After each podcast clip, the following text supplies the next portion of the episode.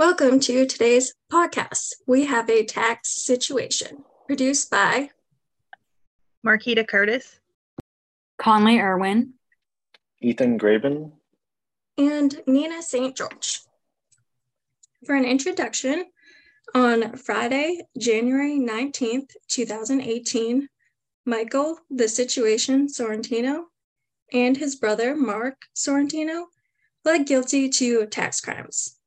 Michael pleaded guilty to one count of tax evasion, while Mark pleaded guilty to one count of aiding in the preparation of a fraudulent tax return. In a news release from the Department of Justice, it was clear that this case was larger than just the reputation of a reality star. Principal Deputy Assistant General Zuckerman stated Today's pleas are a reminder to all individuals to comply with the tax laws, file honest and accurate returns, and pay their fair share. The tax division is committed to continuing to work with the IRS to prosecute those who seek to cheat the system while honest, hardworking taxpayers play by the rules. In another, even more scathing statement, U.S. Attorney Carpenito remarked, What the defendants admitted to today, quite simply, is tantamount to stealing money from their fellow taxpayers. All of us are required by law to pay our fair share of taxes. Celebrity status does not provide a free pass from this obligation. For some background on today's podcast, we will discuss the tax crimes of the Sorrentino brothers. Michael Sorrentino is a television personality better known as The Situation in the MTV production Jersey Shores. Tax evasion charges were originally brought against Mike Sorrentino and his brother Mike Sorrentino and his brother Mark Sorrentino in 2014. On September 14, 2014, a grand jury in Newark returned a seven count indictment charging the brothers with conspiracy to defraud the United States and filing false tax returns. Mike was also charged with failing to file a tax return. Mike received millions of dollars in connection with his role on the reality show, as well as other promotional activities, and appearances.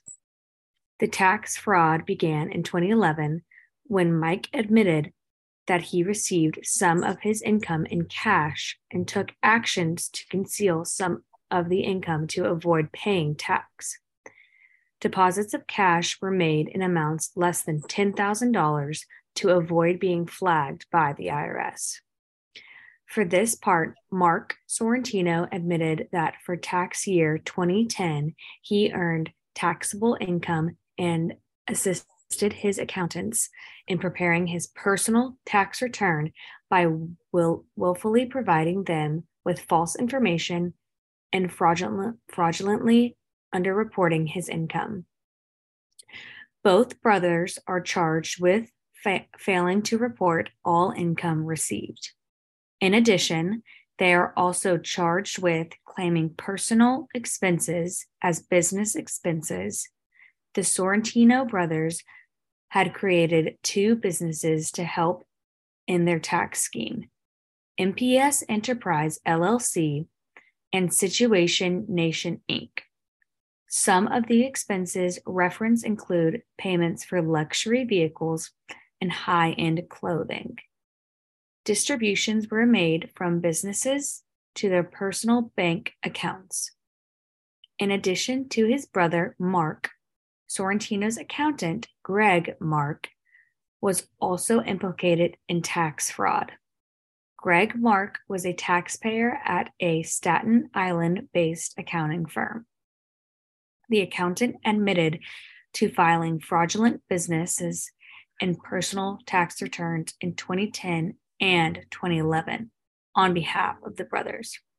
Gregg Mark pled guilty in the U.S. District Courts for the District of New Jersey to one count of conspiracy to defraud the United States. For our next seg- segment, we'll have a Q&A with CPA Ethan. So the first question we have is, what is the primary authority applicable to this case? The Internal Revenue Code is the primary authority when filing tax returns, reporting income, and paying tax. And how does the Internal Revenue Code define income? Under Internal Revenue Code, Section 61 defines gross income as all income from whatever source derived. The concealment of cash income by the Sorrentino brothers would be fraudulent, and $8.9 million in income is estimated to be unreported in this case. Does the Internal Revenue Code define penalties for those that do not abide by the code? Yes. Um, Internal Revenue Code Section 7207 addresses fraudulent returns, statements, or other documents. Under this section, any person who willfully delivers or discloses to the Secretary any return known to be fraudulent can be fined up to $10,000 or $50,000 in case of a corporation. This charge can also carry up to a one year prison sentence. Mike was also charged with failure to file a return. This is a less serious charge. Failure, to file is a misdemeanor, but filing falsely is a felony. Internal Revenue Code Section 7203 addresses the willful failure to file a return, supply information, or pay tax.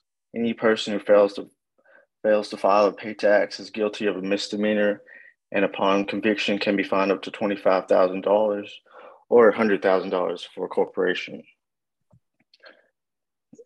IRC Section 7201 addresses attempts to evade or defeat tax. Under this code, section any person will, who willfully attempts any manner to evade or defeat tax imposed or, or payment of such tax will be guilty of a felony and can be fined up to $100,000 or $500,000 in the case of a corporation. This felony can also result in jail time of up to five years. The fraudulent business and personal tax returns of the Sorrentino brothers are estimated to have cheated the IRS between $550,000 to $1.5 million. And so, what about the accountant involved in the scheme? Uh, Title 18 of the United States Code deals with the federal crimes and criminal procedures. Under Title 18 of the U.S. Code, Section 371, the conspiracy charge to which the accountant pleaded guilty carries a statutory maximum sentence of five years in prison and a $250,000 fine So, in conclusion, on October 5th, 2018, Mike was sentenced to eight months in prison.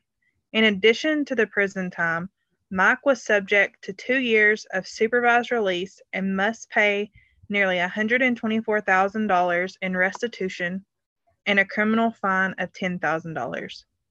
His brother Mark was sentenced to two years in prison and must pay a $7,000 $7,500 fine.